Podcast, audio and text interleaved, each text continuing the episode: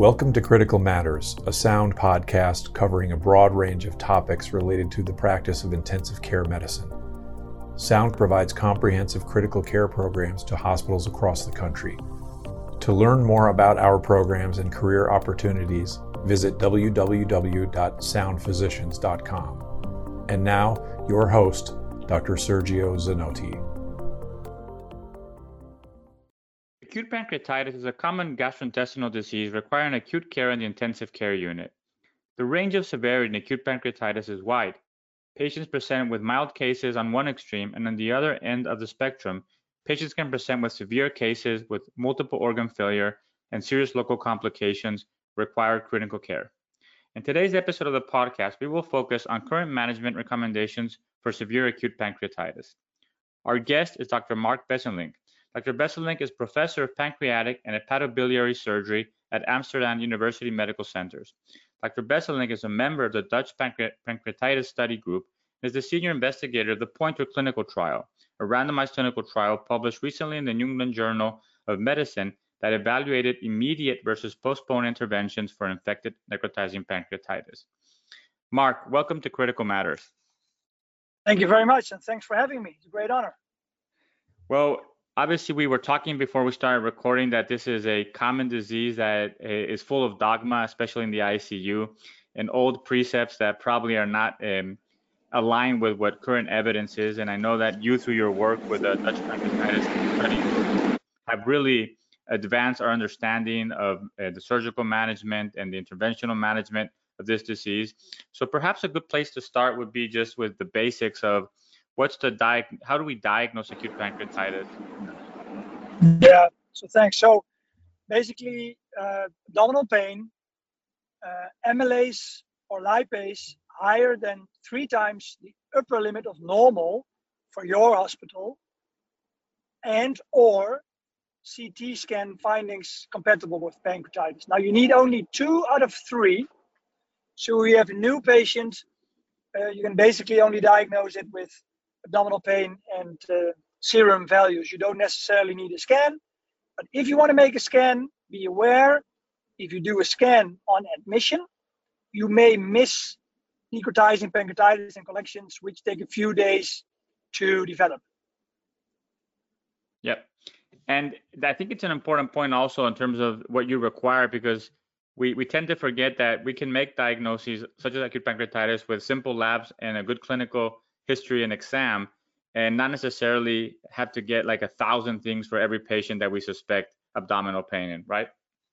Correct, correct. The only reason, the only indication basically for a scan on admission for acute pancreatitis, that is if you are unsure about the diagnosis that, for instance, a patient has peritonitis, you should not have peritonitis, um, meaning uh, abdominal guarding on pain on when releasing the ab- abdominal wall you should not have that with pancreatitis, which is a retroperitoneal organ. So you should have a lot of pain, but no physical signs of peritonitis. Absolutely. And in terms of etiology for acute pancreatitis, is there eh, what what are the things that you think our clinicians and listeners should be aware of? Yeah, so the vast majority is gallstones. Uh, even if you don't see the gallstones, even in those patients, more than half, it's still gallstones or biliary sludge or biliary cause and then alcohol. So probably so biliary now these days 60% six zero, alcohol another 20, and then you have another 10 in which we cannot find a, a cause first, and then the rest is just a long a long range of causes. In terms of uh, you mentioned how we make a diagnosis, some of the important causes. I presume that part of our initial workup really focuses obviously in a making the diagnosis, b evaluating the etiology, and C, perhaps trying to evaluate how severe the presentation is. But what would you recommend, Mark, as an initial diagnostic workup in terms of the basic things that we should be looking at as clinicians if we're suspecting acute pancreatitis?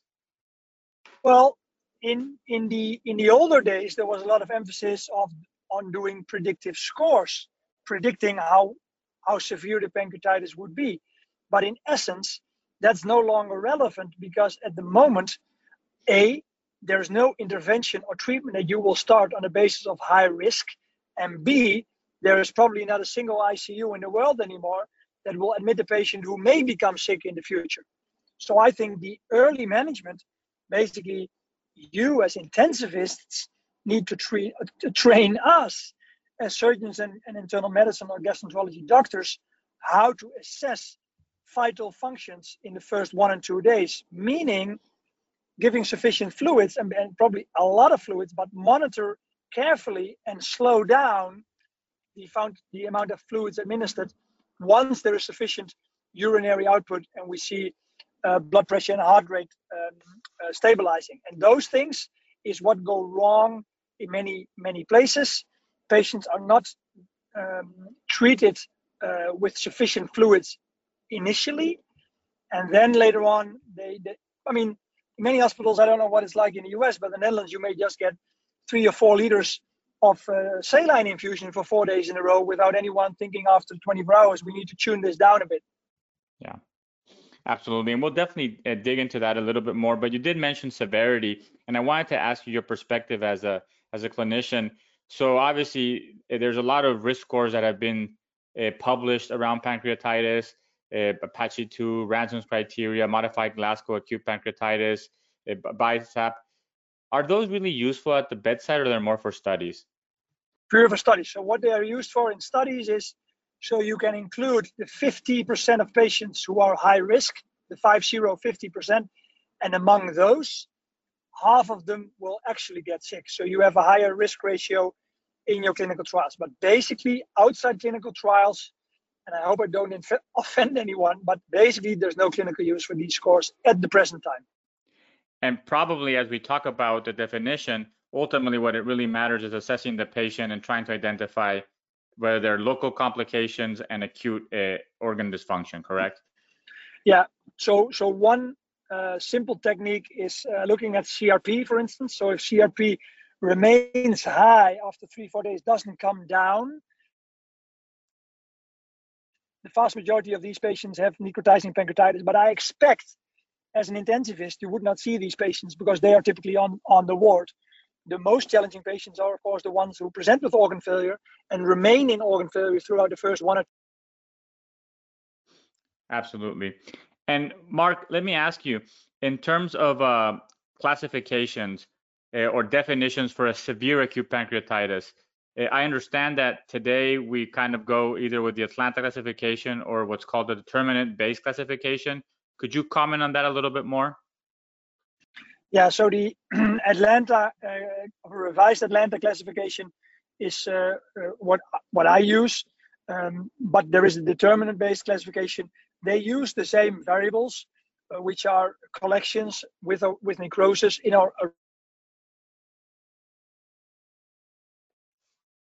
around the pancreas, and then uh, organ failure.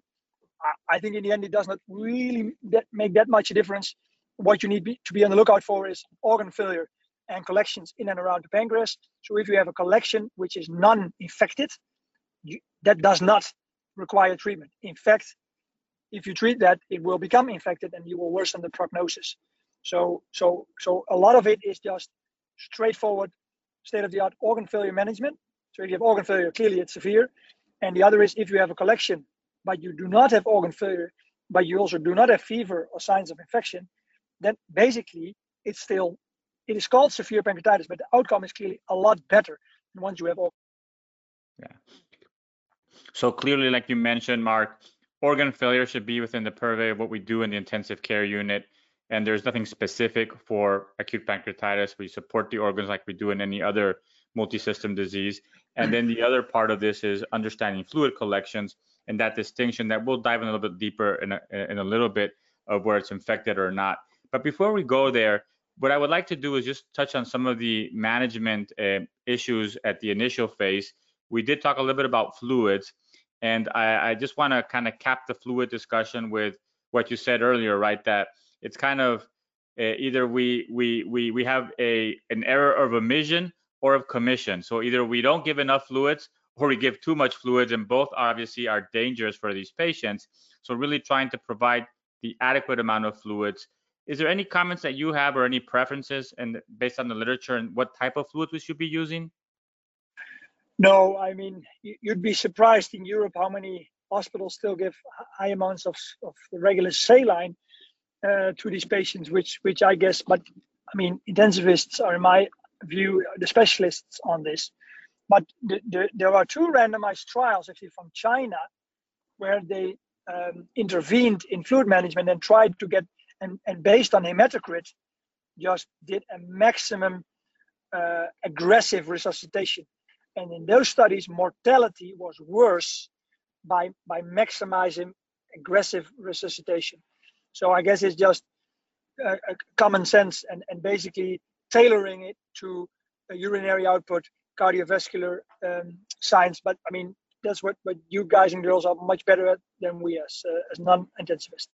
Is there any any value? I know there's some studies that suggest that perhaps a Ringer's lactate might have some benefits, but that obviously has never been demonstrated in a clinical trial. But is there? I mean, there's other reasons why probably isotonic um, and uh, fluids are, are, are valuable in critical care. Is that something that you think about a lot?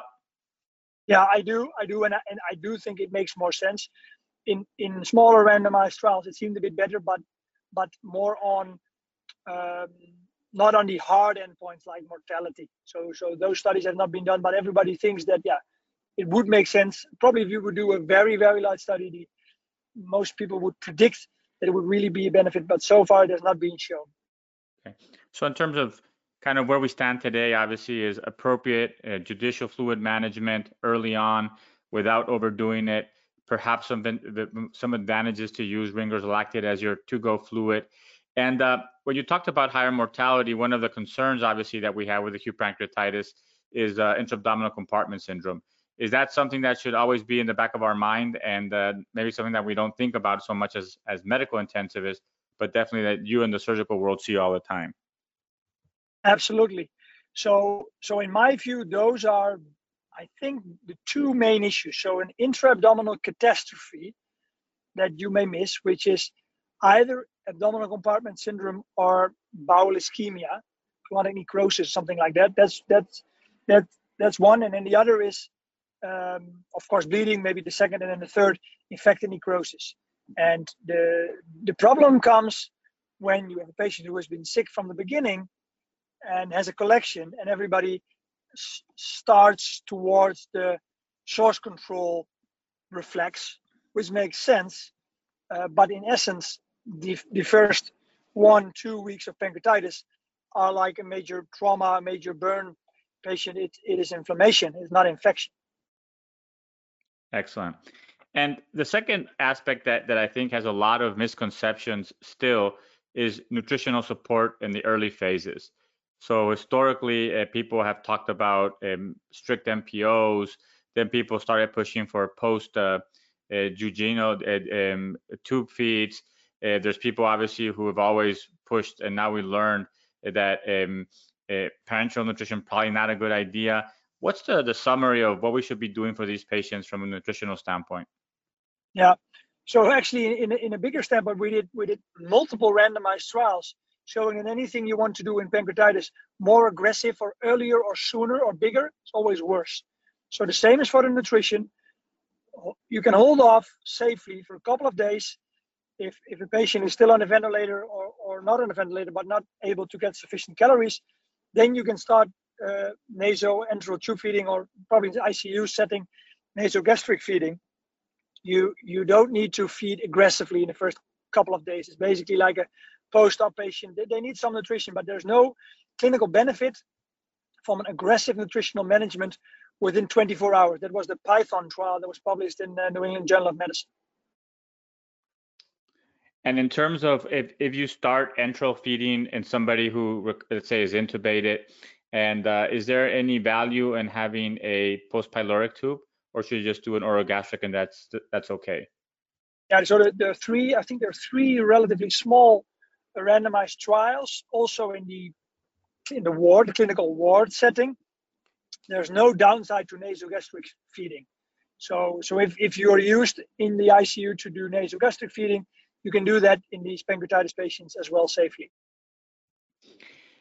So the summary here would be if somebody's not intubated, that maybe even outside of the ICU, if start enteral, I mean regular nutrition or once they tolerate it based on their symptoms, without necessarily going uh, be, to be too aggressive and starting something immediately. And then those who are a little bit sicker, once they're hemodynamically compensated and stable, start some sort of enteral nutrition and see how they tolerate.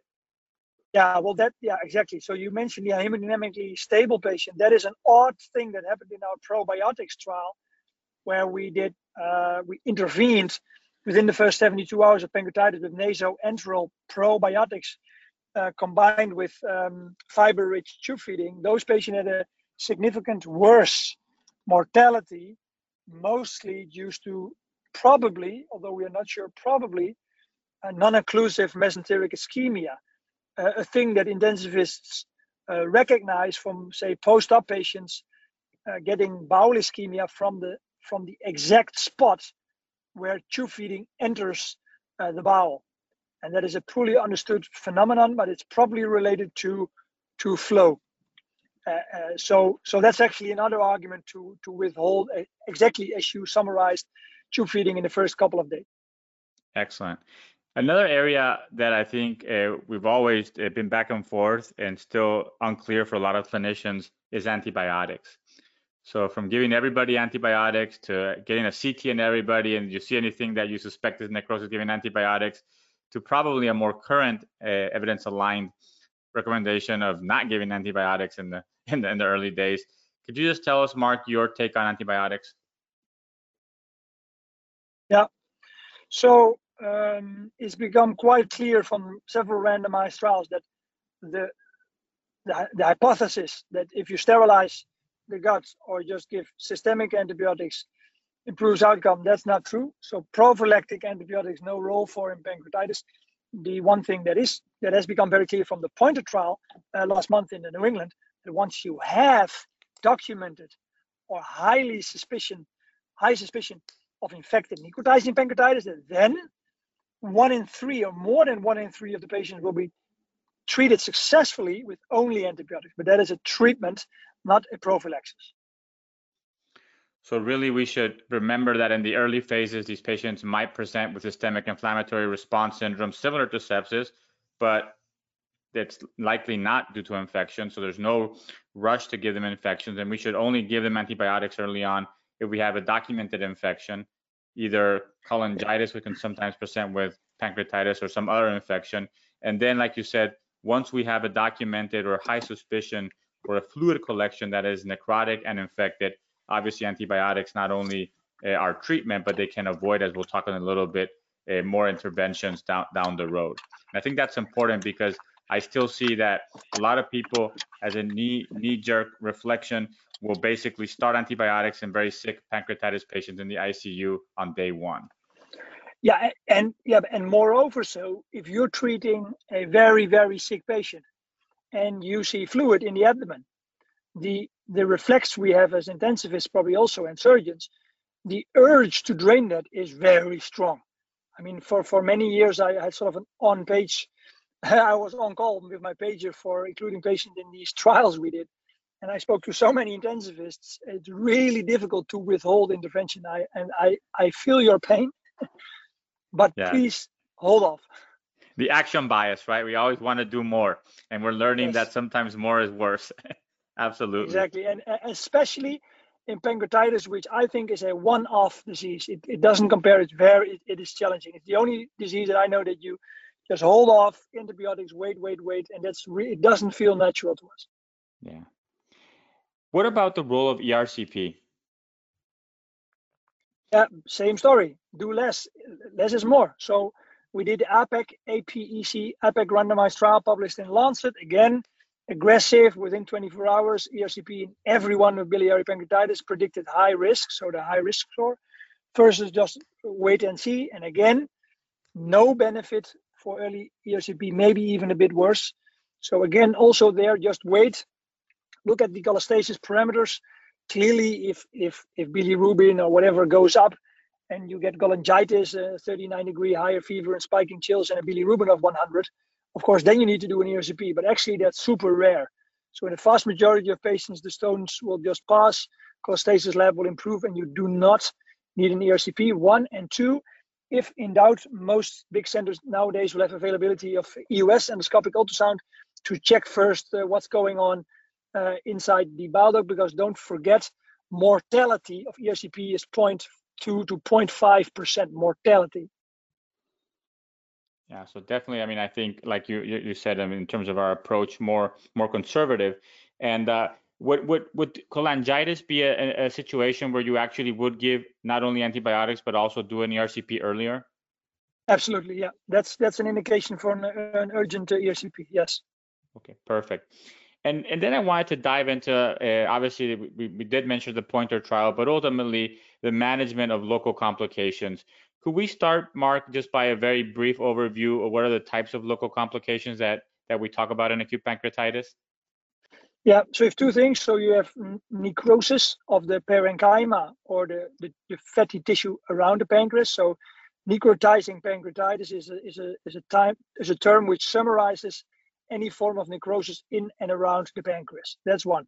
Then two, you have an, uh, an acute necrotic collection, meaning like basically anything around the pancreas that sort of uh, uh, starts to to wall off, to, to to look like a little bit a walled off thing.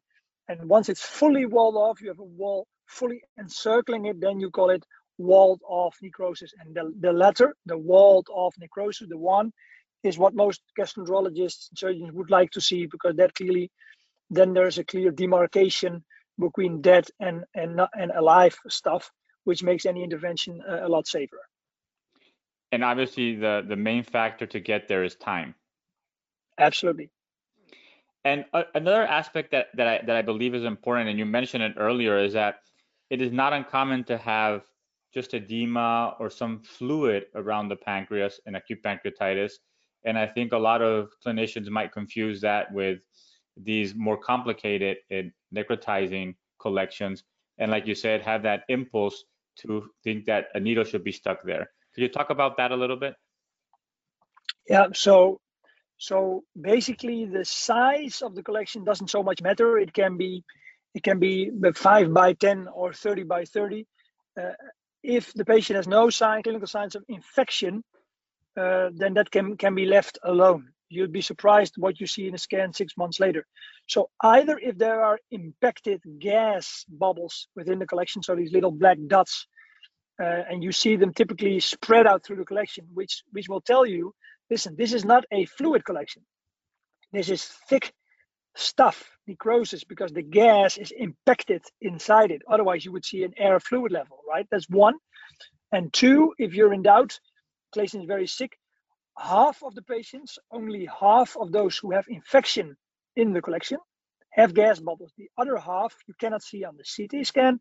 So those may require a sterile aspiration uh, to, de- to detect any bacteria in the collection. So, so that's the key point if they're infected or not. If not infected, leave it alone. It's not the source of your patient being sick. Excellent. And and just to to to dive a little bit deeper on this, I think it's important that there are a lot of clinical signs that can give you a good indication of potential infection of these necrotic fluid collections. You mentioned the CT appearance.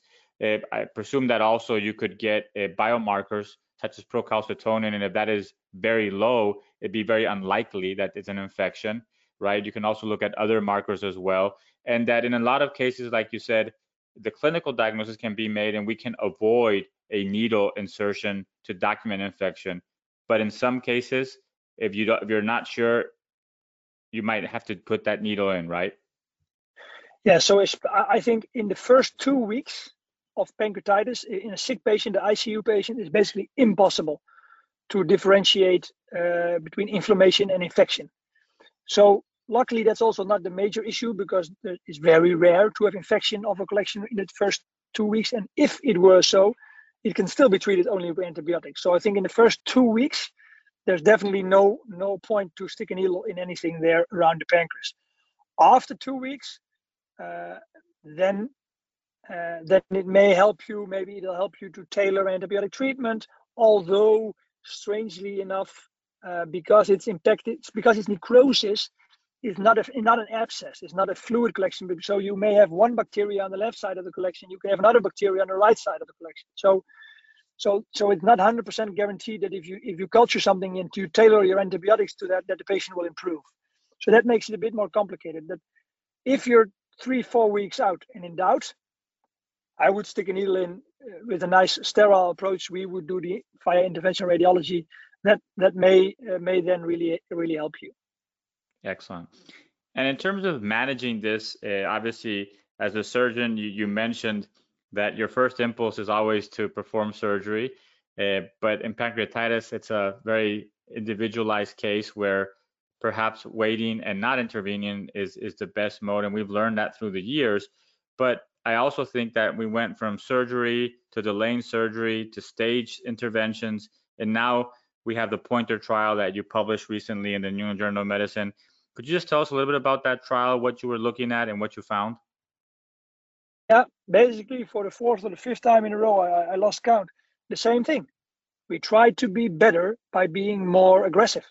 So we thought, okay, let's do as we do in pancreatic surgery, which is any infected fluid drain as soon as possible, no matter how small, aggressive drainage. So we randomized patients who had documented or highly suspicion of infection to percutaneous or endoscopic transgastric drainage within 24 hours, so very aggressive, versus antibiotics, wait and wait and see if we can reach the stage of walled off necrosis and then drain.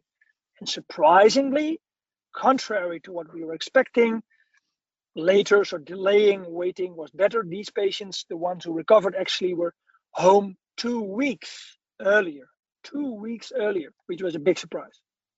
Yeah. And also, they, they, they required, from what I read, far less interventions, which is always a good thing for patients from the patient perspective, because every intervention is associated with its own potential complications, like you mentioned.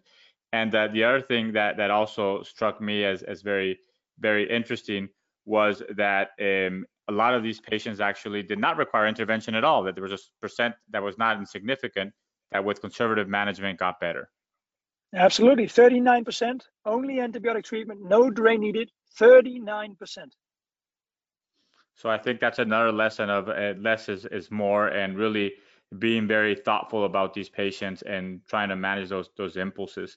Another question as we as we wrap up the the, the the the complication, the local complication management is are there other indications other than surgery that might require I'm sorry, other than infection that might require intervention? I know that's not very common, but a lot of times these can cause obstructions and other problems. Yeah, absolutely. No, so you need to be on the lookout for abdominal compartment syndrome. So any any patient that that you have progressive difficulty ventilating or needs to go on the on his abdomen to be ventilated, you, you need to get a bladder pressure. So if you have new, so and it's a standard definition. If you have new progressing organ failure and the uh, the bladder pressure goes up above 21, think of it is basically abdominal compartment syndrome, and that that requires uh, a full length uh, midline uh, laparotomy and then with temporary closure of the abdomen with with some system. That, that that may save the patient. There are some specialists I know who say abdominal compartment syndrome is just an early sign of death, but in fact. Uh, I think to about one in three, maybe even up to one in two of the patients can be saved with adequate early management of abdominal compartment syndrome. One and two, clearly bleeding, which may occur after as quickly as a week already, one to three weeks out, especially with infection that may need um, usually usually intervention or radiology to coil uh, the bleeding. And then third, bowel ischemia. Excellent. And uh, are there any concerns? I mean, in terms of obstruction of uh, uh biliary uh, ducts, uh, that is that something that can occur with these collections? I have definitely not seen a lot of it, but obviously this is your area of expertise. yeah, there's a lot of talk of it. There may be some mild cholestasis, but the, it's very, very, very rare that the, that the collection fully obstructs the extrahepatic bile duct. So that's not a clinical scenario you should you should worry about. Perfect. And one one uh, further question from a surgical perspective, which is not something that really we deal with in the ICU, but it's very important for our patients, and they usually ask us about this you mentioned that the, the vast majority or the, the most important etiology relates to, to gallstones. And uh, what's the timing of um, gallbladder removal and surgery for these patients? Yeah, so that was um, that was actually one of the trials that we did at have a positive result with the proactive uh, intervention. Is that if it's a mild pancreatitis, so it should not be a patient that you, you get in the ICU, a mild patient, so no organ failure, no collection, that patient should not go home with the gallbladder. So, and that patient should have a cholecystectomy during the same admission. The only thing that the current idea is that if you have a severe pancreatitis, uh, then uh, the gallbladder needs to be removed after six weeks after discharge.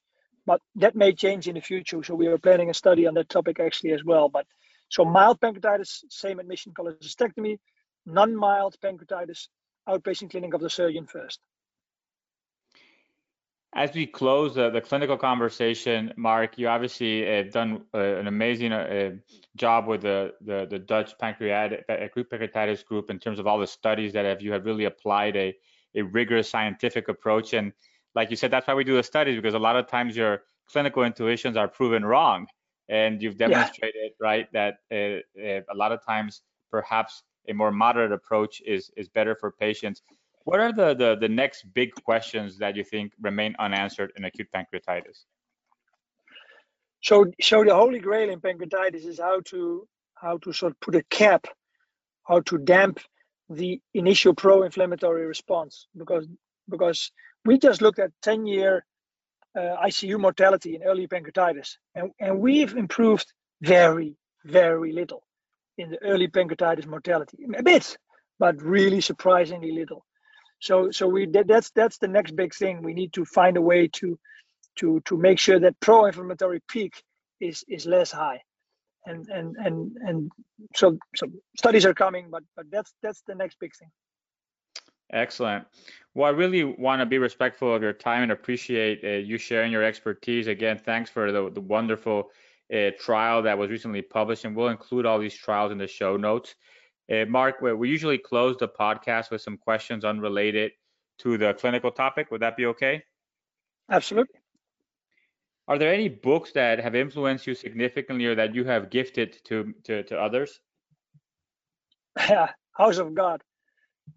so that's a it, it's interesting because obviously when when I went to training that was a a, a, a perfect read. I think that newer generations probably a bit detached from that, but a lot of it still holds true. So we'll definitely put that in the in the in the in the show in the show notes.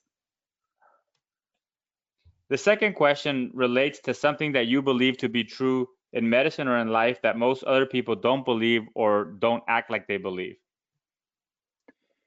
Yeah. So so randomized trials. So they are a pain and a nuisance and they cost years to complete. But if you find a group of friends and and you can you can pull it off you you save more patients potentially with one trial than treating patients as a doctor during your entire career. Yeah. And, and I think this is a, a very timely uh, comment. Uh, one of the reasons why I was so excited to talk with you and read your paper is that it was not related to COVID.